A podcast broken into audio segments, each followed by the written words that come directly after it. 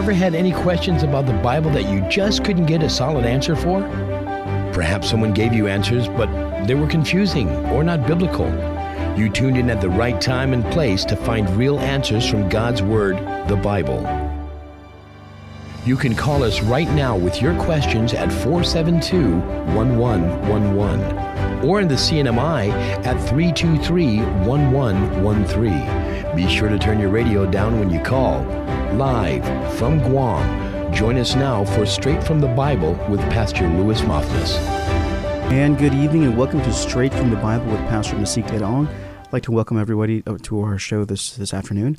Before we begin, let's go ahead and have a word of prayer together. Our dear loving, gracious Heavenly Father, dear Lord, we thank you so much that we could be here this evening to study your word, to draw our hearts nearer and nearer to Christ, and Lord, to be not only uh, in, informed, but to be transformed by all that we'll, we'll learn tonight. We thank you and we ask all these things in Jesus' precious name. Amen. Amen. Well, this is Pastor Masik Edong, and I'm right here with my co-host Scott, and we are we're going to be uh, this is going to be our first uh, time together for uh, for the unforeseeable future, however many how long it goes. Uh, we just have good news. Pastor Louis Moffness has just landed in Weimar, and we ask that you continue. We ask that you can please continue to pray for him and his family, and as they begin a new step in their journey.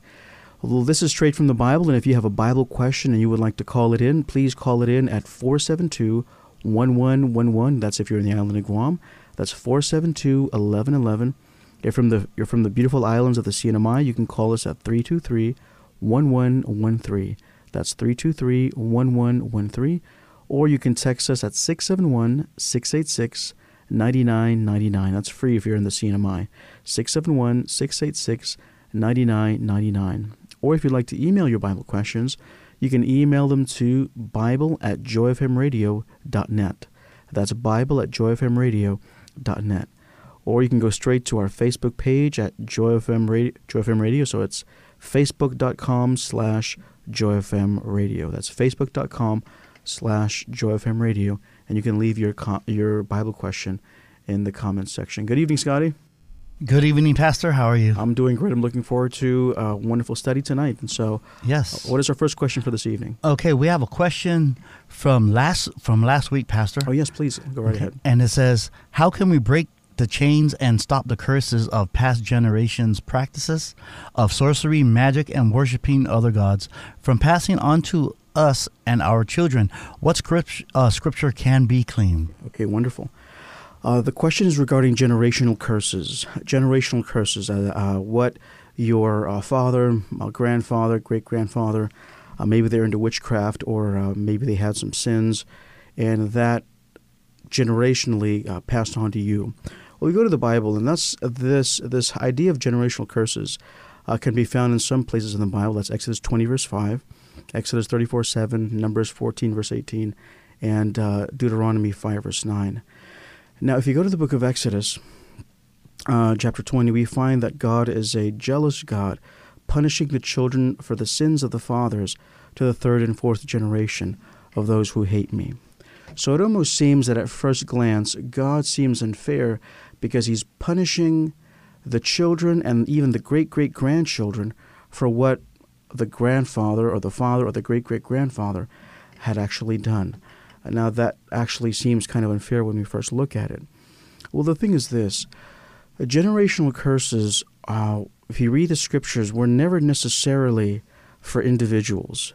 Generational curses really was meant for uh, a nation and for specific sins. For example, uh, when Israel uh, they had committed idolatry. The generational curse rather was the um, that they would suffer, but it was always suffering as as a nation as a whole. And what's incredible about that is, and what's beautiful about it is, whenever they then repented, uh, then of course they were loosed from that bondage. And so, generational curses in the sense that somehow uh, the son inherits the sin of a father or a mother, we don't really find that in the Bible. We actually don't find that at all. And so I'll give you some verses to read. Uh, Scotty, could you read for us in the book of, um, let me see. Uh, let me see, the book of 1 Kings, chapter 15, verse 3. 1 Kings 15, verse 3. If you can read that first, please. First Kings 15, verse 3. verse 3. Okay. He committed all the sins his father had done before him. His heart was not fully devoted to the Lord his God, and the heart of David his forefather had been. Wonderful. Thank you, Scott. So, one of the ways that we quote unquote commit a generational sin, I'm not even going to use the word generational sin. I will just going to use the expression the sins of my fathers. The one way you do that is very simple is that you're simply repeating the very same sin that your father or grandfather had done. So, because of their influence, or simply because of um, your own personal choices, you are committing the very same thing that they had done. And so you are then punished for the same sins that your father or grandfather had done also. But the key is this the key is that it's always a personal choice. We are never punished for the sins of our fathers. Uh, if only uh, only if we commit the very same sin. Mm. And Scotty, could you read the book of Ezekiel chapter 18 verse 20? And this is to prove that point. In Ezekiel chapter 18 verse 20. Ezekiel 18 verse 20. 18, verse 20. Okay. The one who sins is the one who will die. The child will not share the guilt of the parent, nor will the parent share the guilt of the child. The righteousness of the righteous will be credited to them, and the wickedness of the wicked will be charged against him. Amen. And, and they were asking if there's a promise we could claim. Wow. And that is definitely one promise to claim. You see, the Bible is very clear in Ezekiel 18:20 that the wickedness of, of a father is never inherited by the son or the daughter. Hmm. Everybody is either uh, is lost according. Know I shouldn't say everybody's lost, but everybody um, uh, is judged based on their own sins. And the good news is that's wonderful news. And I'll give you an example. If you look at the book of Matthew, chapter 1, it's a long line of the genealogy of Jesus. Now, some people skip over Matthew chapter 1 because it's all about the begats or the who gave birth to. And so it'll be a begat so and so, begat so and so, and so and so begat so and so until we come to Jesus. What's interesting about Matthew chapter 1 is there are four hidden gems that we sometimes never, uh, that we sometimes overlook. Now, it is a whole list of, of, of men, except there are four women that are mentioned in the book of Matthew, chapter 1. Four women.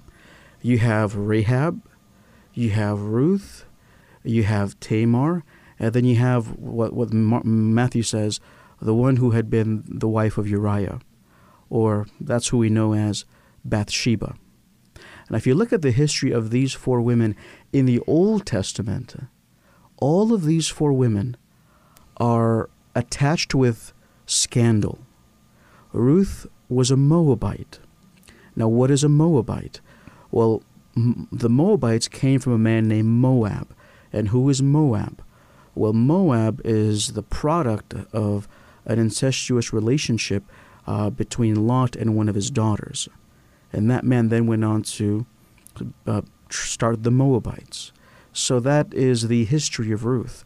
Now, Scotty, is that a good history or a bad history? It's a good history. Are you sure? This because you know it's, she's a Moabite. Her Uh-huh. history of her grandfather, I mean her great great great grandfather, Right. had a relationship with his daughter. Oh, Yes, okay. exactly. Yeah, It's- sorry about no, that. no, yeah. no. See, but no, there is good in it. You're going to see there is, good. yeah. There is good in it. We're going to get to that. Uh. And so, yes, the the history Mhm. is scandalous. Okay. Now, who is Tamar?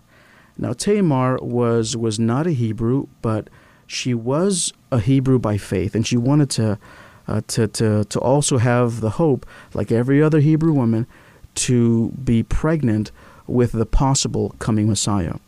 Well, the problem was she had married uh, one of the sons of Judah, and then that son died, and then she married the second son, according to the culture.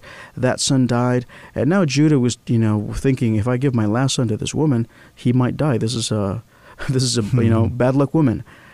And so what Tamar then did was she dressed herself up as a prostitute, and then uh, lay with her father-in-law. Well, her father-in-law didn't know, and they then conceived out of that kind of a relationship. And then you have Rahab. Now, who's Rahab? Rahab, as we read in the Old Testament, was actually a young prostitute.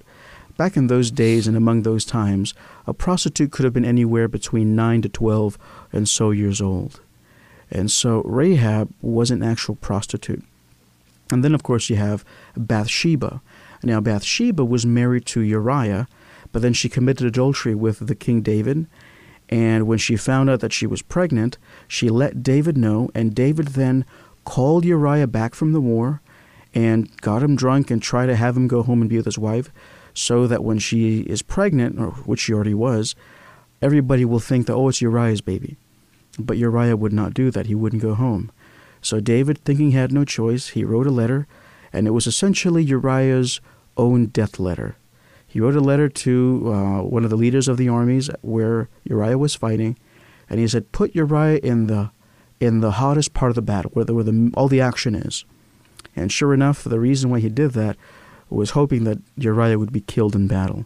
And sure enough, Uriah died, and now here is Bathsheba mourning, and here comes David like a like a Superman scooping her and saving the day. Now everybody thinks, "Oh, David, what a good kind man Mm-hmm. to marry Bathsheba," and now she's taking now he's taking care of her.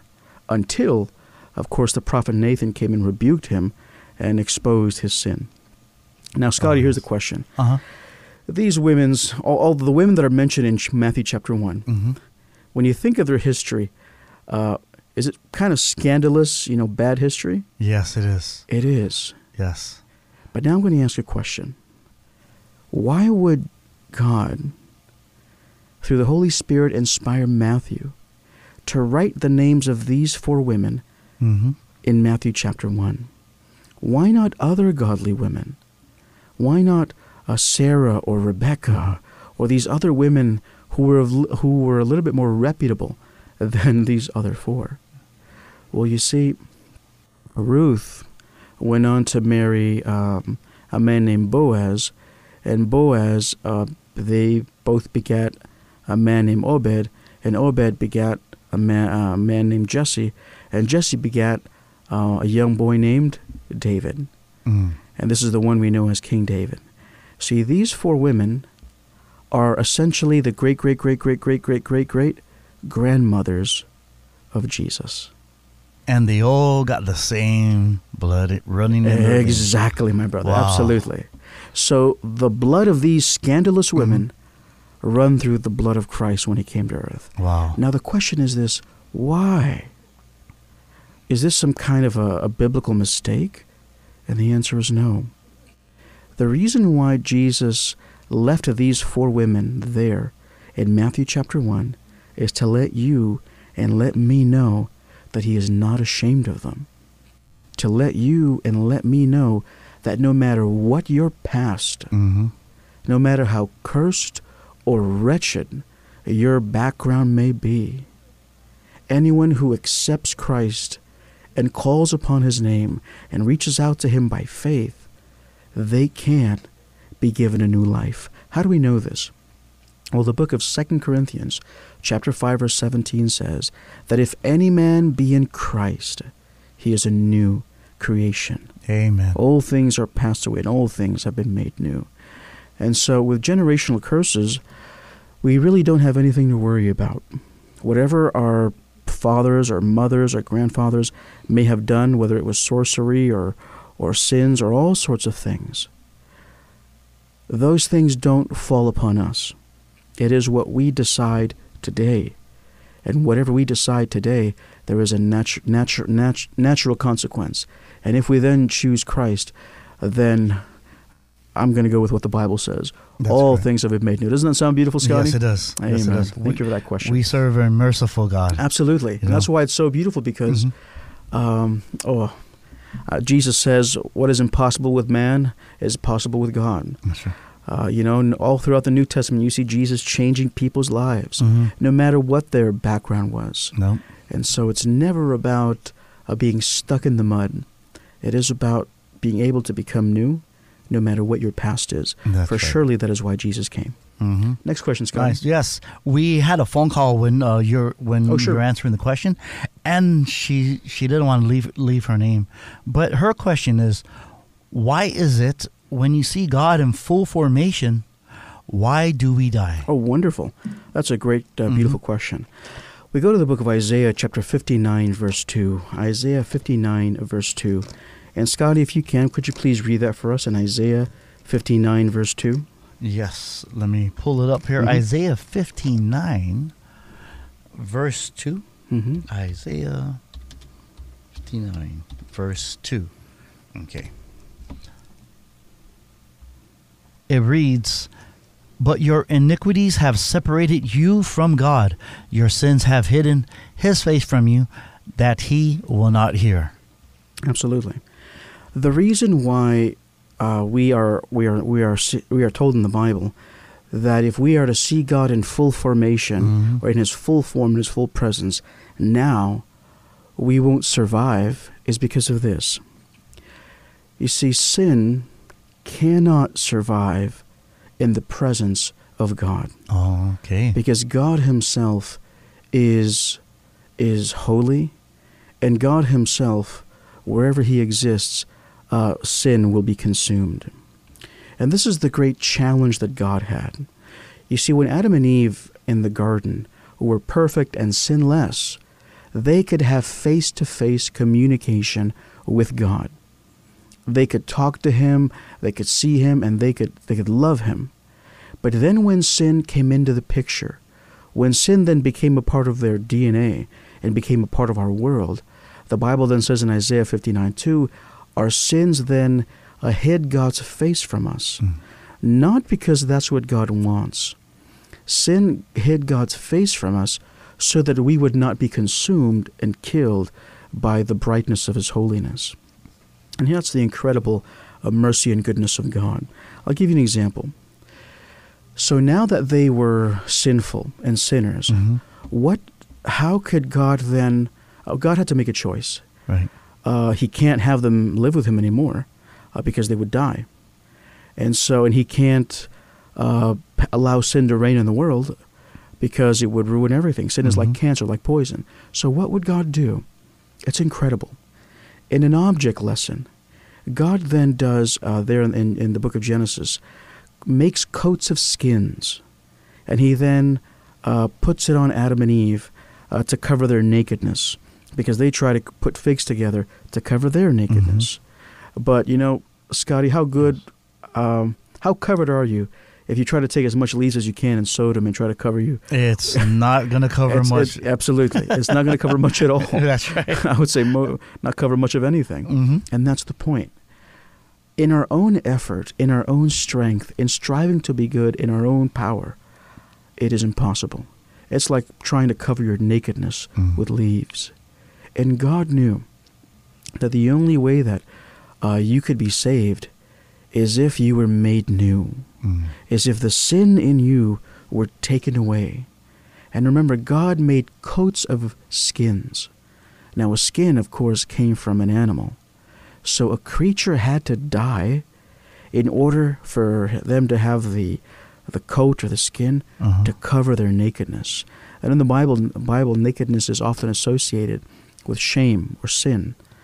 And so, in symbolism, God was saying, it is only through a sacrifice that you could then be covered and have the sins removed because of that sacrifice, so that man and God could be together again. Amen, Pastor. And in that small picture in the Garden of Eden, right there was a picture of the plan of salvation. hmm It was all about Jesus. And that's why, as you read the book of Exodus, uh, God says, Let them make me a sanctuary that I may dwell among them. God wanted to teach them what He would do in order to now get rid of the sins within them so that they could be with Him again. Yes. And you know, when Jesus was born, um, of course, Isaiah describes him as wonderful counselor, and he's also known as Emmanuel, meaning God with us. And when Jesus, uh, rather, was in the womb, the angel said he shall be called Jesus. And why is that? Because the angel says, because he shall save his people from their sins. Wow. And so Isaiah 59, um, 59 says, we can't see God because of our sins. And so then Jesus then came to offer up himself as a sacrifice to take away our sins so that we could finally be with Him again and not be consumed? Beautiful question. Yes, it is. Yeah. And that's that's why, Pastor, it's so important for us to be ready for the second for the second coming of, of Jesus. Scott. Absolutely. We're either going to burn by His glory for all our sins, or we prepare now. Absolutely, Scott. And I'm so glad you brought that up Yes. because of this. Does God want to come back and burn people? Is that his main mission? No, no. Absolutely not. When God comes back, what he is coming back for is to save people. hmm He is coming back to, of course, renew uh, his covenant with people. I mean, rather, he's going to cleanse the world, but he's really coming to save people. Yes. And so that gate is wide open, and everybody has been given the offer to come right in, and no one need be lost, and no one need to try to save himself, because Jesus is that way of salvation. And all we have to do is accept. Thank you, Scotty. Yes, no problem, Pastor. Uh, we have a question from Facebook. With generation curse- curses, it's up to you to break the cycle. That's the comment. Yes, Um, absolutely. I would say going back to generational curses, there the generational curses really were made only for the nation of Israel as a nation. Uh, first for sins like idolatry, but for pers- for but for individual people, um, well, it's pretty clear from the book of Ezekiel 18 verse 20, and from the other verses we've read, that no one will bear the sin or the curse from their forefathers. And I like what the what the commenter commenter said. Uh, yes, it is up to you to decide. Yes. You are the one to make the decision, Yes. and that's why Matthew chapter one had those four women. Although they were, I mean, I don't know, Scott. I don't, but you look at that story and their background, Mhm. you're thinking, "Wow, these, that's crazy." I don't know who what gonna is say it in going on? Right? Exactly, and yet, and yet, hmm that is why God left the stories of the names of those four women. Wow. to inspire you and to inspire me that no matter how messed up your background is, your past is, Mhm. or even your present, if you call upon the name of the Lord, you shall be saved. Yes. All right. Nice. We have a question from um uh from our email. Sure, go right ahead, Scott. Okay. If a churchgoer Christian commits suicide, is in heaven, still his home because died once for all, Yeshua the same yesterday, today, and forever. John three sixteen, that he gives eternal life to those who receive Jesus as their Lord and Savior. Oh, this is a very uh, good question. It's a Mhm. very sensitive one as well. Uh, you know, if if the one asking the question had a friend or a relative or a loved one uh, commit suicide, then you, you have our deepest condolences. And um, suicide is one of those things that really sometimes affect the living more than the one who actually committed it. Uh, because we go on living and wondering, what about our loved one? Where are they going? You know, suicide in the Bible is actually found in um, six places in the Old Testament, or rather, so five in the Old, or six in the Old and one in the New.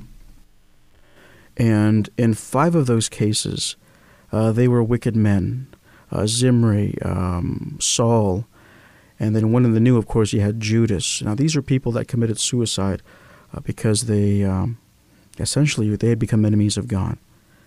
Now, there was one case that is also kind of considered suicide, but his name is listed in the book of Hebrews 11 as a hero of faith, and that is Samson. Now, Samson, of course, was in between the two pillars among the gathering of Philistines, and uh, he prayed to the Lord uh, for once again to give him strength, and he then pushed the pillars, and in that moment, uh, he had taken out uh, more Philistines in his death than he did in his life. Um, and unfortunately, he himself also also died. Now, that particular case is a little bit different because Samson, uh, he was doing God's will. He had finally repented, and he had done his God's will. Now, the other six that we mentioned, um, those don't look very promising. In fact, uh, they the reason why they committed suicide was because they had really left God. And one of them, the most recent one we know of, is Judas. And Judas took uh, took his life because uh, I think he was just so uh, he was just so hopeless. He realized that this was it, uh, nothing more to life, and uh, he just went ahead and took his life. Right. And now you also have other people in the, in the Old Testament who have what we call suicidal ideations. Well, that simply uh, that simply means uh, they had very serious thoughts of suicide. Uh, one of them is the prophet Elijah, who um, ran away, went into a cave, and and he essentially said, "Lord, take my life. Mm-hmm. So I'm tired Yes. of this. You know, just kill me." And Scott, I'm so glad that God doesn't answer prayers like that. Yes, I know. I'm eh? really glad. And so he had he had had those thoughts when he was at a low point in his life. And Mhm. usually suicide is committed when you're at a very low low point in your life. And you've lost all kind of hope and, Mhm. and sense of things. Um, it isn't promising because suicide is considered self-murder. Mm. And I can only say this, dear friend, I I leave things like that uh, to the Lord to decide. It is not for us to decide. The great consolation I find is that those who who may have already taken their lives and are no longer struggling is that they're at peace. Yes. At least they're at peace, and Yes. um, we let the Lord decide that That's right. until we find out later on. hmm We're going to take a short break, Pastor. We have more questions. We'll be right back. You are loved. It's not just a slogan on a billboard, words hard to believe, the right thing to say.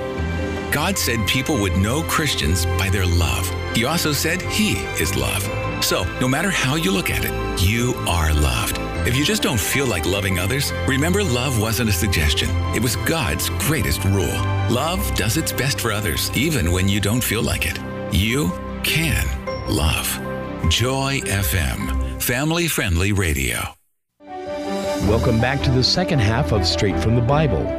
You can call us right now with your questions at 472 1111 or in the CNMI at 323 1113. You can email your questions anytime to Bible at joyfmradio.net. Submit your questions online to joyfmradio.net or message us on Facebook at facebook.com forward slash joyfmradio. Join us now for Straight from the Bible. And we're back. With the second half of Straight from the Bible.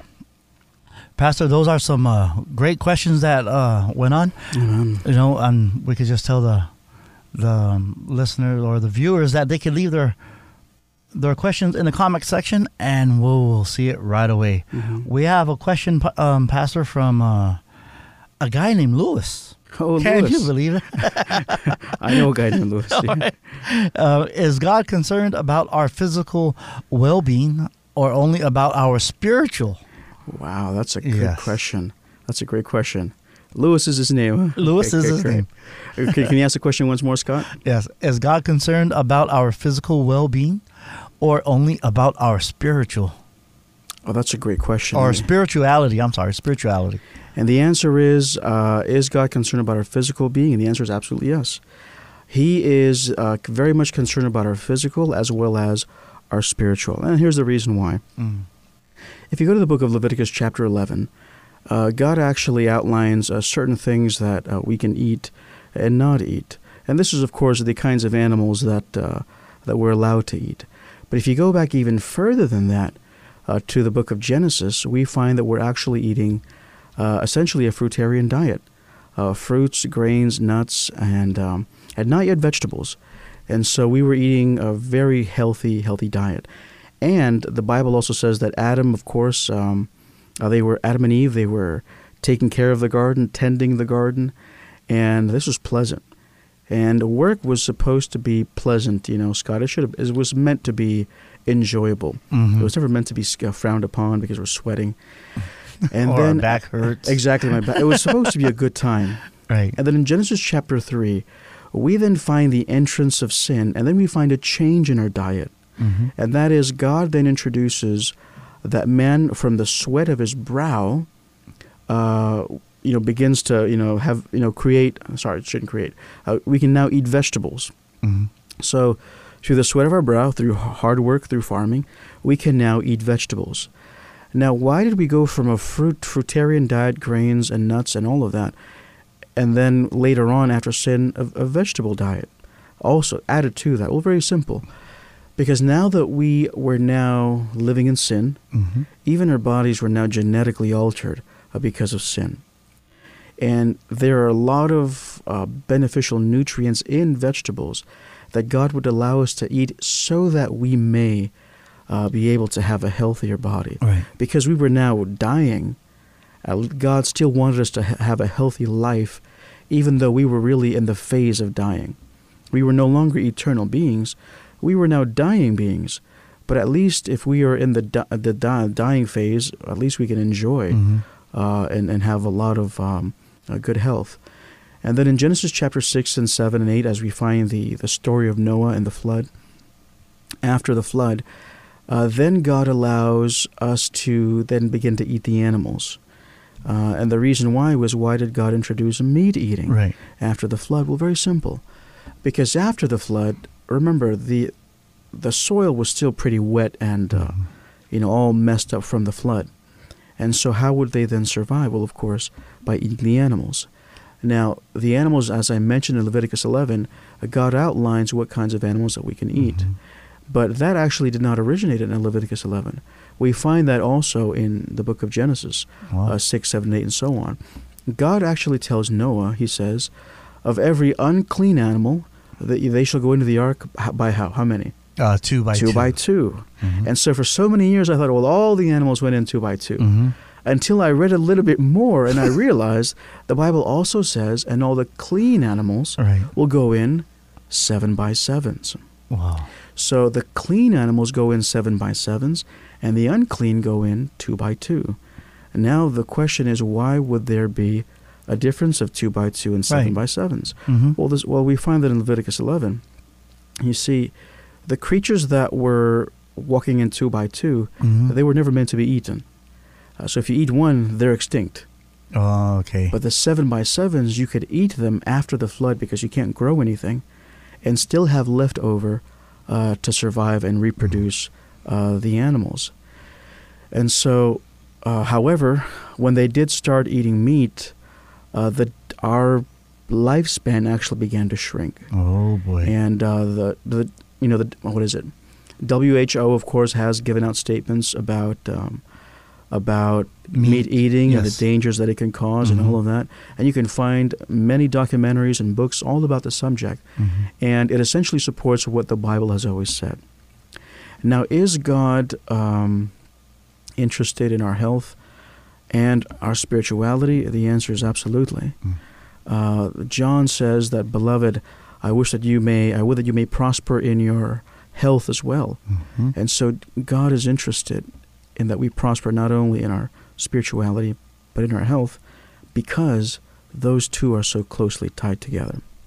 You know, I, I'm so glad that uh, God is a merciful God, Scott, Yes, he is. and that we're on a growing journey. Mm-hmm. And so for me, I wouldn't say that my health is uh, at a peak where I could say I, I'm extremely healthy, but I thank the Lord that I'm on my way there. Yeah. It's a step by step by step It is. process, and uh, we don't give up. We keep No. on uh, keep on going. And one reason why God is interested in our health is this: the healthier we are, the better the the flow of blood, meaning the better flow of oxygen, Mm. uh, and the better flow of oxygen then goes to our brains, especially our frontal lobes. And when our minds are clear, when we then pray to God, uh, it is clear. Because God communicates to us through our minds. Wow. And if the mind is clear, then we can hear God's communication even much more clear. And that's the reason why He's so um, uh, concerned that we take care of our health as well.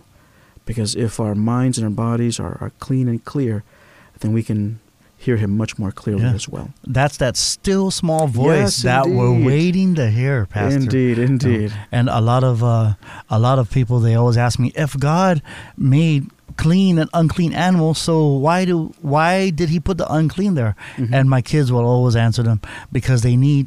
God knew that the earth needed to be clean. Absolutely, yes. All right, they were made for cleaners. Absolutely, and that's, you know they really are. They really are. Right. The the unclean animals, uh, Uh-huh. as you said, Scott. You know, they're really the clean. These guys are the sanitation workers of the There earth. we go. Yes. They're the white blood cells like the Mhm. body. They go and they eat up whatever is dying or rotten. hmm And um, if we eat them, then we also eat those things that they ate, which isn't going to be good for us No. either.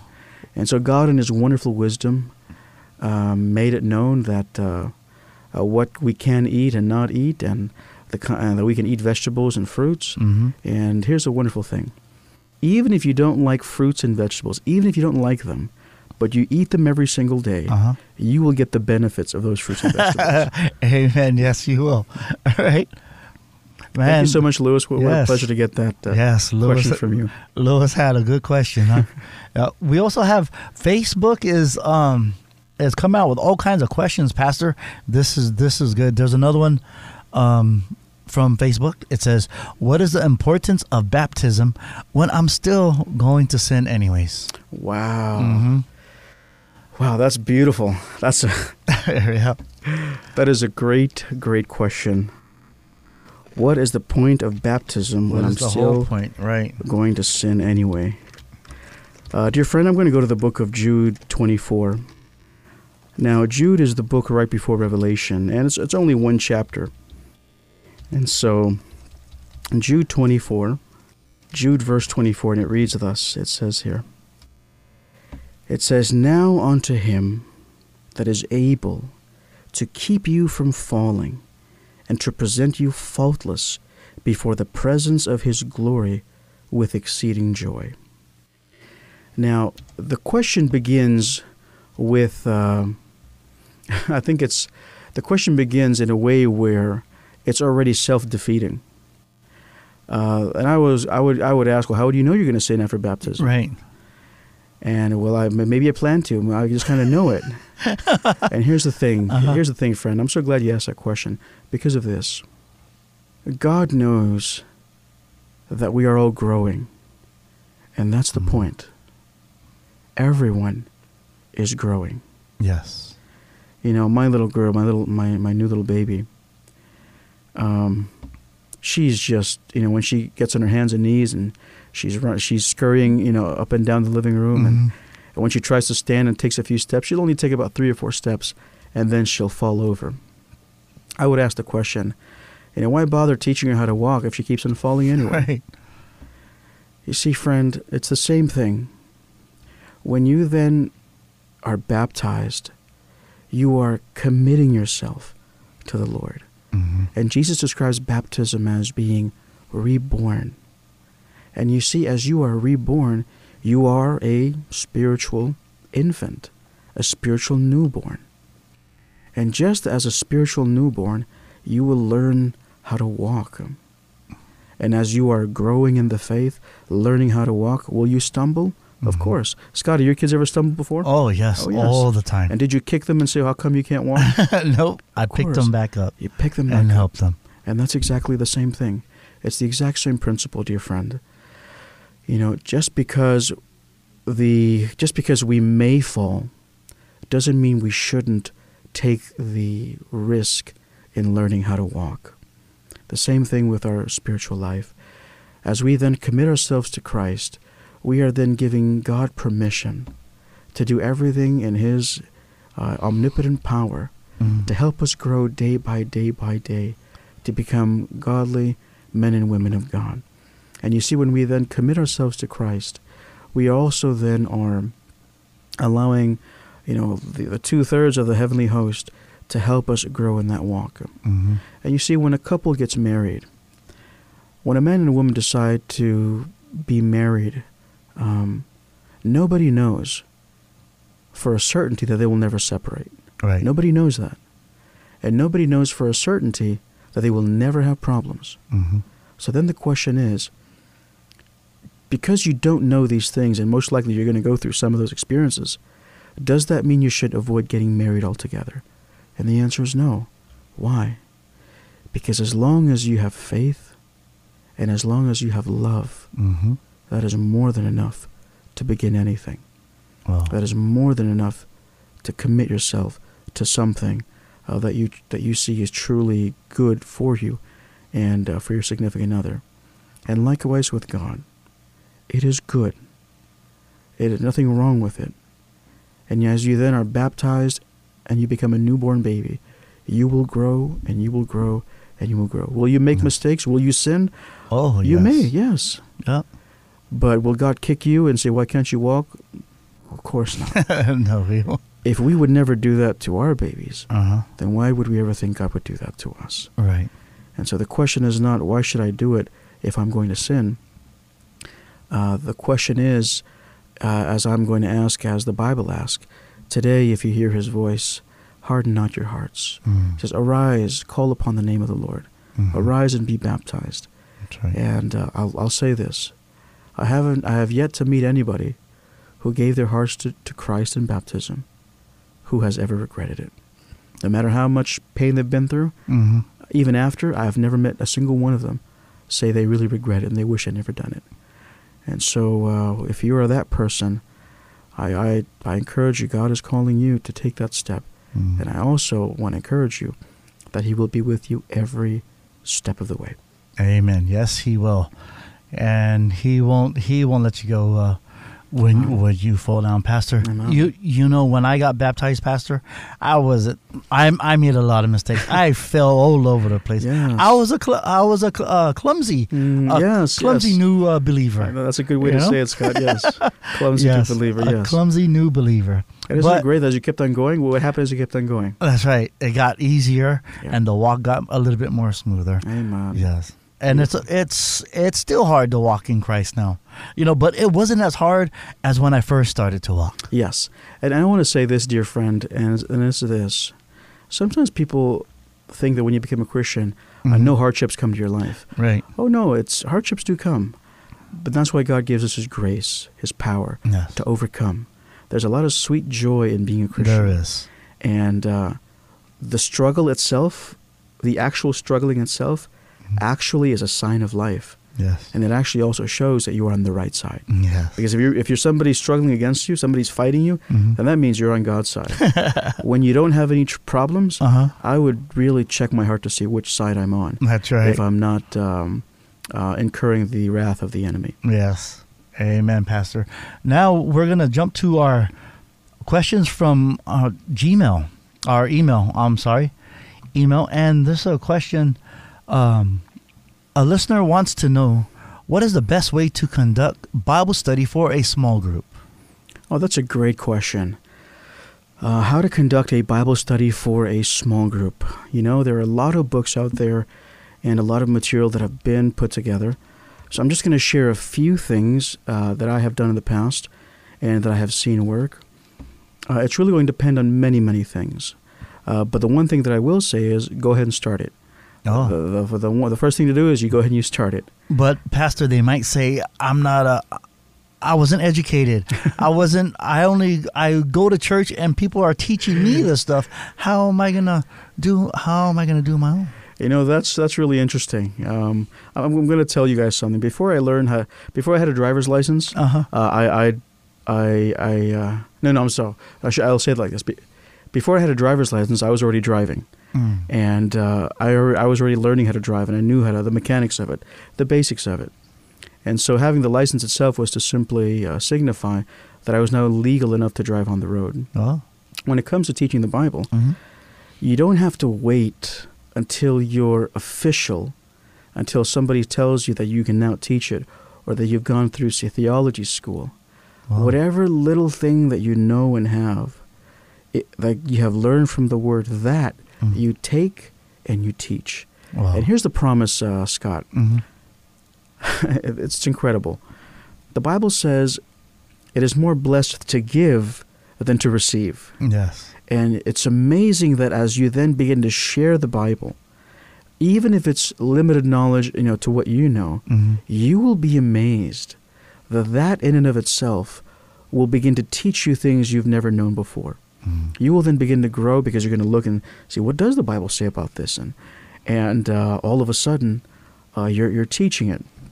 So, if it was re- if it was about motivation, I would say go ahead and just start it with what you know. Pray to the Lord Mm. and pick a study. You know, you don't have to even make up your own study. You can pick a study guide that you like, and you know, get a group together and just say we're just going to share, and we're going to read and be Bible students together. Yeah. Scotty, I'll tell you a true story. Uh-huh. I, I had to do a Bible study with with some with two people, and the problem was is many years ago I was still kind of walking in my faith, Right. my young faith, and the problem was this: as much as I tried my best to understand what this study guide was saying, I couldn't get it, and I kept saying, "How am I supposed to teach these people if I don't even understand it?" right.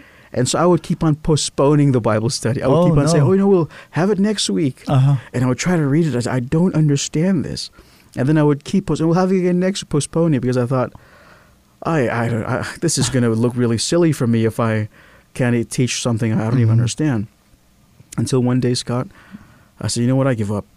I'm just going to go ahead and just go through the study myself with them, Right. even though I've n- I can't figure out some parts that are kind of uh, complicated for me. I went ahead and I did it. And you know what's amazing? Is that as we were going through the study, question by question, Mhm. you know, God was opening up my understanding and their understanding. Right. So my student would go, wow, that's amazing. And I would go, wow, that really is amazing. we were both understanding it together. There you go. Now, I went into that study just giving up, knowing that, you know, I'm, I might as well just go for it. And we prayed. As I'm probably going to make a mess, but I'm, I just give up because I don't understand it. Yeah. And in that actual study, uh, God knowing my heart, that in teaching it, I then began to understand it. Wow. And I learned the principle that the more you give it away, Mm-hmm. uh, the more you get it back. Yes. And you'll be blessed far more abundantly. So I would say definitely begin, get a good study guide, Mhm. uh, pick what kind of a topic you like, pick a time, uh, get organized, um, encourage people to join you, and then start Yeah. from there. Just, Yes. just begin. There you go. That what a what a question. And if you still don't know where to start, Pastor, we you could always go to my island Bible yes, Study. excellent. com. Say Yeah. that website again, Scott. My it's myislandbiblestudy.com. Excellent. It's an online Bible study course that you can do by yourself or with some friends Amen. inside your house. Amen. Okay, we only have we have about nine minutes left, Pastor, but we still got time for some phone Sure, calls. sure, Give us a call 472-1111 and go on, or 323-1113 in the CNMI. You can also WhatsApp your questions to 686-9999, area code 671, free from the CNMI. Um, I'm just reading this uh, the comments on Facebook, and this guy named Lewis again. Hey, Lewis. He commented and he said, "Why shower if I'm gonna get dirty again?" Why should? well, I think that that goes back to that, that to baptism, the baptism question. Yeah, I like that. Yes. Why shower if I'm going to get dirty again? Okay. Since we're wait, uh, while we're waiting for people to call, Pastor, we have a question from Kelly Rosario. Okay, is yes, please go right ahead. Uh, when things happen to us, is it a test? And does God ever test His own people? Wow, wonderful question. Mhm. Thank you, Kelly Rosario. Uh, the answer is absolutely yes, and we're going to go to the Bible to get the answer because we want to go always go straight to, f- to the Bible and from the Yes. Bible. Yes. So, Scotty, if we can go to the book of James, chapter one, I'm going to ask you to read James chapter one, verses two through four. We're going to give you about three or four Bible verses to show that yes, God does indeed test His people, and and uh, there's actually a very specific reason as to why He does it. So that's James one, James chapter 1, verses 2 through 4. oh, two through four. Okay. And you can begin right when you're there. Okay, thank you. And I'm there. Consider it pure joy, my brothers and sisters, whenever you face trials of many kinds, because you know that the test of your faith produces perseverance. Let perseverance finish its works, so that you may be mature and complete, not lacking anything. Absolutely wonderful. As you can see there in the book of James, uh, God is saying that the trying of your faith or the Mhm. testing of your faith is is Him allowing those things to happen. And the reason why God allows tests is not to punish. hmm The reason why God allows tests to come is so that you can grow. Wow. That was the purpose of why we are tested. We know somebody once said this: uh, being tempted is like going is like going to the gym Ah, because it's basically like exercise. And as the more you are tested to overcome each test, mhm. the stronger and stronger you get. So let's say you only can only do five push-ups, right. and uh, you're satisfied with five. hmm Uh, you'll only be able to do five. You won't be able to do twenty or thirty. Right. But if you want to go even farther, you'll have to keep on pushing harder and harder, adding one, adding two, adding three. And what happens after that as the weeks go by? All of a sudden, you're able to add more and more and more and more. Yes. Was it a struggle? Those those as as you began to add more? Yes, it was. Mhm. Did it get easier? And the answer is yes. So tests as they come, they may come and it may seem very hard, but it is it is uh, an extra weight on on the barbell to help you get stronger. Yeah. And as you then ask God for His grace to overcome it, you are then spiritually stronger, and you grow and grow and grow from there. Could you also read uh, verse twelve as well, Scott? verse 12 okay let me let me pull up verse number 12 Mhm. there okay i'm not i'm not the fastest typist uh, Oh, pastor but i can get us there I'm not the fastest typist, but I can type. That's that's what matters. okay james like 1 verse 12 blessed is the one who perseveres under trial because having stood the test that person will receive the crown of life that the lord has promised to those who love him Amen. amen And so, once again, what are the tests for? Uh, to help you to grow, and not only grow, but to help you become fit to be in the heavenly kingdom Mm. and to possess a crown of life. wow And so, yes, uh, God has to test us because of the presence of sin. If we didn't have these tests or these struggles, we would never really call upon God. We would never even really need God. So, because of sin in the world, God has to then use these uh, situations and struggles and trials in order to make you a stronger Christian. Now, Amen. let's go to the book of Proverbs, chapter 17, verse 3. Proverbs Proverbs. chapter 17, verse 3. And it says this in Proverbs chapter 17, verse 3. I believe it is Proverbs. Let me just double check. Okay. You you know, Pastor, when when uh, going back to walking in Christ and all the trials that the Lord has put you, um, I I went to many trials. I faced many challenges, not from only, um, uh, not not from only the enemy, but also Yeah. from close friends. Yes, of course. You know. Of course. And that really does happen. Yes.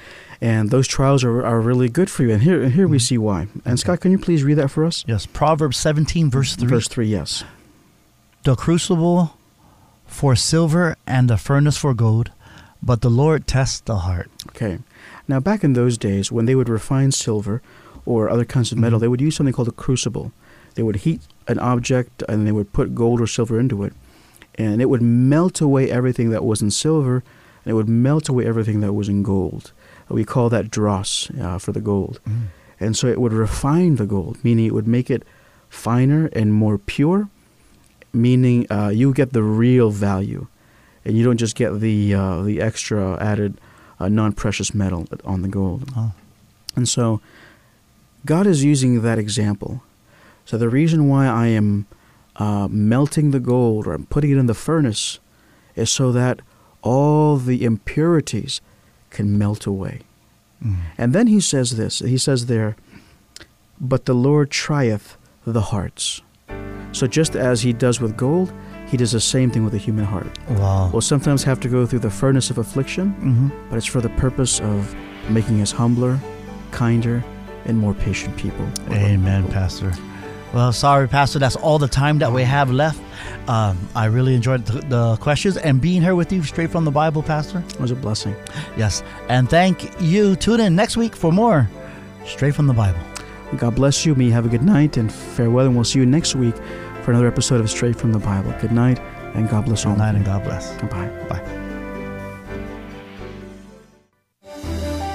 Thank you for joining us for another edition of Straight from the Bible. If you missed out on your question and would like to have it aired next time, you can also email us anytime to Bible at joyfmradio.net. Submit them online at joyfmradio.net or message us on Facebook at facebook.com forward slash joyfmradio. Join us again next time for another edition of Straight from the Bible. Until then, may God bless you as you study His holy word, the Bible.